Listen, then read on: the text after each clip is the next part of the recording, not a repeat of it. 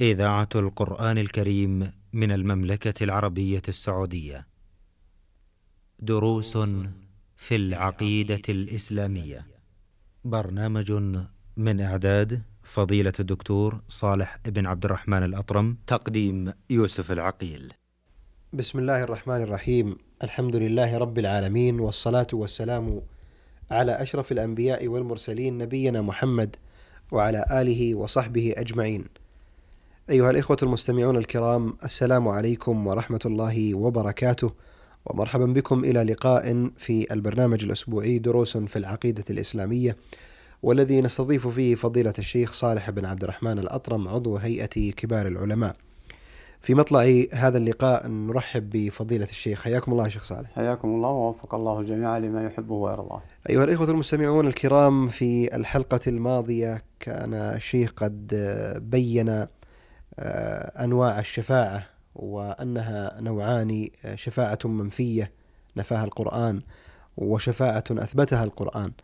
وبودنا في مطلع هذه الحلقة أن نأخذ شيئا من نصوص باب الشفاعة وأن يبين لنا فضيلة الشيخ صالح خلاصة لهذه الآية العظيمة التي استفتح بها الإمام. الشيخ محمد بن عبد الوهاب هذا الباب وهي قول الله تعالى وأنذر به الذين يخافون أن يحشروا إلى ربهم. ليس لهم من دونه ولي ولا شفيع لعلهم يتقون. بسم الله الرحمن الرحيم. الحمد لله رب العالمين وصلى الله وسلم على نبينا محمد وعلى اصحابه أجمعين. الإنذار التخويف وانذر به الذين يخافون أن يحشروا. وخص الله سبحانه وتعالى الإنذار بأهل هذه بأهل بهذه من تلبس بهذه الصفة وهو الخوف نعم. من الحشر لأنه هو الذي ينظر للعاقبة.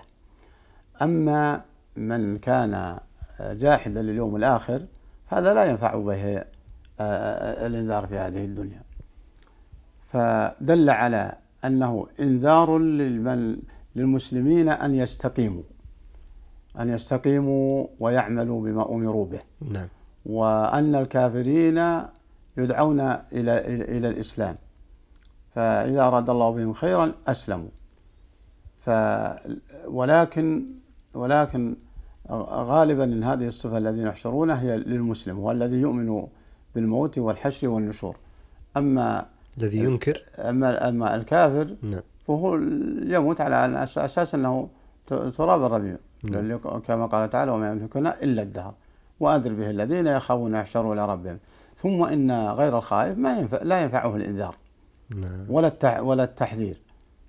يخافون يحشروا إلى ربهم. ليس لهم من دونه ولي ولا شفيع كافح دونهم أو يمنع عنهم العقوبات لأن الولي هو من يتولاهم والشفيع غالبا قد ينفع ولا يستطيعون أن يتحصلوا على أهل هاتين الصفتين ما لم يأتوا بالطريق المشروع وهو أن يأتوا بما بما يرضي الله كما سيأتي في النص الآتي.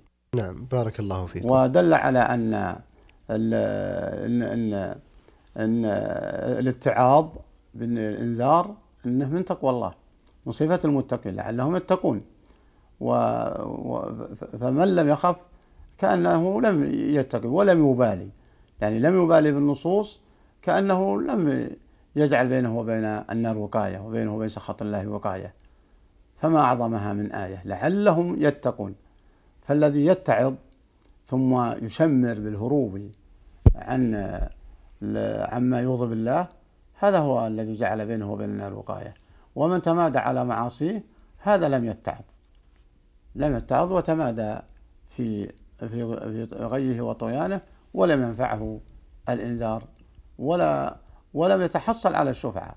نعم. ولو ولو بزعمه توسط بأي مخلوق حي أو ميت. لأن ما في شفيع إلا بعد إذن الله. نعم. نعم. بودنا فضيلة الشيخ أيضا ولعموم البلوى في في هذه المسألة مسألة الشفاعة. نعم. أن تبينوا لنا مستخلصا من آيات الله عز وجل شروط قبول الشفاعة.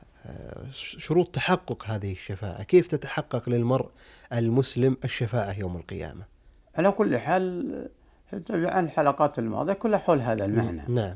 ولكن ودنا تأكيدا يعني ولكن لهذه القضية الت- الهامة لا شك يعني. التأكيد ما ما في شيء نعم. تتحقق ال- الشفاعة وكما مر ل- ل- ل- لمن رضي الله عنه. نعم. لمن رضي الله عنه. والله نعم. نعم. وبعد آه، وبعد إذن الله للشافع وبعد إذن الله نعم. للشافع ومعنى لمن رضي الله عنه أي أنه قام بأوامره ومنهياته وفوق ذلك كله توحيده سبحانه وتعالى. نعم. نعم كما سيأتي في الآية التي أعظمها بعدها. نعم. لا يتوضح عطنا النص اللي بعدها.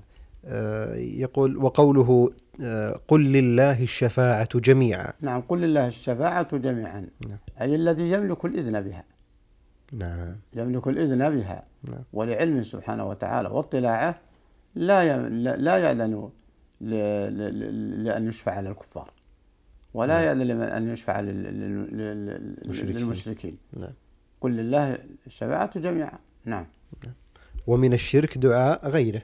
وم- ومن الشرك المانع. نعم. من إذنه بالشفاعة لهم دعاء دعاء أن يدعو دعاء غيره. أمواتنا وأحياء بما لا يقدر عليه إلا الله. كائنا من كان من خلق الله. كائنا من كان. نعم. وال- و- وهذا مسألة الشفاعة. هذا قديم عند الجهلة وعند العرب. نعم. ولو ولو تأولوا لا ينفعهم تأولهم. وإلا هم قد يقولون نحن نحتاجهم واسطة. والواسطة هي الش... هي هي هي, هي الشفيع. لكن هذا الشفيع أي شروط؟ هل أذن الله بهذه الواسطة؟ ولا هم يقولون والذين ما نعبدهم إلا ليقربونا إلى الله زلفى. نعم. لكن هل أذن الله لهم أن يقربوكم وأنتم تصرفون العبادة الله له؟ اعبدوا الله واسأل ربك أن يشفع فيك أنبياءه وأولياءه. فاطلب شفاعة هؤلاء إذا كنت تريدهم من الله. ولا يمكن تطلبها من الله إلا أن تحقق توحيدك ولا تنسب النفع ودفع ودفع الضر لغير الله إلا ما لا يفعلها إلا المشرك. نعم. من أعطى حق الله غيره نعم. الله. وقوله من ذا الذي يشفع عنده إلا بإذنه. آه، هذا فيه آه، من ذا الذي استفهام إنكار نعم. من يستطيع يشفع عنده إلا بإذنه؟ ولهذا الملائكة سجدوا لما ال- ال- ال- جاءهم الفزع وجاءهم الخوف وهكذا الرسول عليه الصلاة والسلام لا يش لا, لا- لا يشفع في الح- يوم الشفاعة الكبرى في المقام المحمود إلا حتى يسجد ويثني على ربه. فلهذا قال من الذي يشفع عنده؟ إلا بإذنه. نعم. ولا يأذن إلا لمن ارتضى كما في الآية التي تأتي. هذان شرطان نعم. نعم. بارك الله فيكم. إذا هذه هي الشفاعة التي نفاها القرآن التي وهي التي تطلب من غير الله سبحانه التي وتعالى تطلب نعم. من غير من غير من الله غير الله. من ذا الذي يشفع عنده إلا بإذنه. إذا من و- وإذا طلبها من غير الله نعم. دل على أنه أشرك مع الله غيره. نعم. لأن وال- وال- والمشرك ما تصلح له الشفاعة. نعم نعم. نعم. بارك الله فيكم. وقوله وكم من ملك في السماوات لا تغني شفاعتهم شيئا إلا من بعد أن يأذن الله لمن يشاء ويرضى. نعم.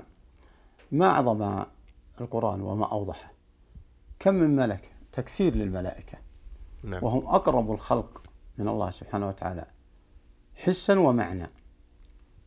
وكم من ملك في السماوات لا تغني شفاعتهم شيء لو يشفعون كلهم إلا بهذين الشرطين إلا من بعد أن يأذن الله نعم. ويرضى يأذن لهم ويرضى عن المشفوع له بإسلامه بتوحيده ورضاه عن المشفوع له إذا كان موحد وعاملا بمعنى لا إله إلا الله لا معبود بحق إلا الله. أما وأن يذبح يقرب النذور ويذبح القبور ويستغيث بال- بالأموات. آه، ثم يقول أريد منه أنا أنا أريد منهم أن يشفعوا. فهل أذن الله أن يشفعوا أن أن أن أن يأذن الله لهم؟ فالله لا يأذن لهؤلاء لأنك أعطيتهم حق من حقوق الله. أعطيتهم حق من حقوق الله حيث لا يملكون ذلك. نعم. فقوله تعالى وكم من ملك في السماوات لا تغني شفاعتهم شيئا إلا من بعد أن يأذن الله. دل على يشاء، أن. طلبها الحقيقي من الله. لم بعد أن يأذن الله لمن يشاء نعم. من عباده. سبحانه وتعالى. سبحان و- وقد جاءت النصوص الأخرى أن الذين يشفع لهم عصاة الموحدين. أما من مات مشرك هذا لا يأذن الله أن يشفع فيه. ولأنه لا يرضى إلا لمن إلا لمن لا يشفعون إلا لمن ارتضى. وكم ملك في السماوات لا تغني شفاعتهم شيئا إلا من يأذن الله لمن يشاء ويرضى. فعليك يا أخي المسلم بتحقيق معنى لا إله إلا الله حتى تطلب من الله سبحانه وتعالى أن يشفع فيك ملائكته وأنبياءه فيستجيب دعوتك ويشفعون لك وحينئذ تنفع. فلا تطلبها منهم مباشرة لأنهم لا يملكونها. لا يملكون لا الأنبياء والملائكة والصالحين لا يملكون الشفاعة مباشرة. حتى إن- هم إذا أرادوا أن أن يشفعوا عند الله تضرعوا وسجدوا كما كما جاء بتقسيم الشفاعة وأن أقسامها وأنها أقسام. نعم. فأعظمها آه، شفاعة الرسول عليه الصلاة والسلام صل وسلم. في في في في, في أعظم موقف يوم القيامة الحشر.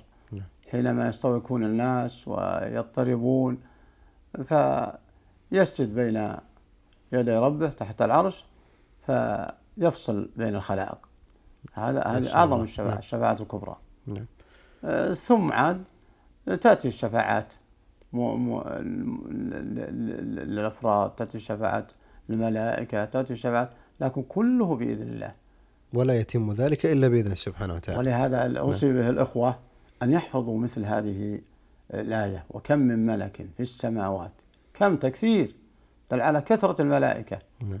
وإذا كانوا الملائكة لا يشفعون إلا بعد إذنه ورضاه فما بالك بالأموات؟ إنا لله وإنا إليه راجعون.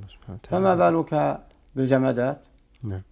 ثم الدعاء. الله عز وجل يقول فادعوا الله مخلصين له الدين. ثم ال- ال- الجمع بين أنه أشرك ومن مات مشركا لا, لا, لا لا يغفر له كما قال تعالى إن الله لا يغفر أن يشرك به.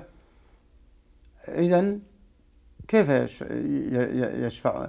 الذين يط- يطلب منهم الصالحين والملائكة ما يرضون فعله. نعم. ما يرضون فعله فكيف يشفعون له؟ نسأل الله سبحانه وتعالى أن يهدي ضال المسلمين. يثبت الجميع على قول الثابت اللهم آمين. ويلهم الجم- الجميع رشد الصواب. اللهم آمين. اللهم آمين. فالمقصود اللي الذي أكرره أن الشفاعة لا تجوز إلا بشروط. نعم. إلا بشروط. والشرط أن يرضى الله سبحانه وتعالى عن الشافع والمشفوع له وأن يأذن له. نعم. يأذن له وبدون إذن لا يمكن أحد أن أن يشفع. نعم. ومن طلبها من غير الله فيما لا يقدر عليه إلا الله فهذا هو الشرك بعينه. نعم. ولو برروا وقد برر الكفار في عهد في القرآن ويعبدون من دون ما لا يضرهم ولا ينفعهم ويقولون هؤلاء شفعاؤنا عند الله. لكن ماذا قال الله لهم؟ قل قل أتنبئون الله بما لا يعلم السماوات ولا في الأرض نعم. سبحانه وتعالى عما يشركون. يطلبون منه مباشرة. يقول هؤلاء شفعاؤنا عند الله. المستعان من قال لكم إنهم شفعاء لكم عند الله؟ نعم. نعم. بارك الله فيكم وفي علمكم فضيلة الشيخ ووقت البرنامج يوشك أن ينتهي. آه، إلى هنا مستمعينا الكرام نصل إلى ختام هذه الحلقة. نتقدم بالشكر لفضيلة الشيخ صالح بن عبد الرحمن الأطرم عضو هيئة كبار العلماء. وأيضا لكم بالشكر الجزيل على متابعتكم. آه، إلى أن نلقاكم نسأل الله سبحانه وتعالى أن يعلمنا ما ينفعنا وأن ينفعنا بما علمنا إنه سميع مجيب. هذا وصلى الله على محمد وعلى آله وصحبه أجمعين. دروس في العقيدة الإسلامية. برنامج من إعداد فضيلة الدكتور صالح بن عبد الرحمن الأطرم. تقديم يوسف العقيل.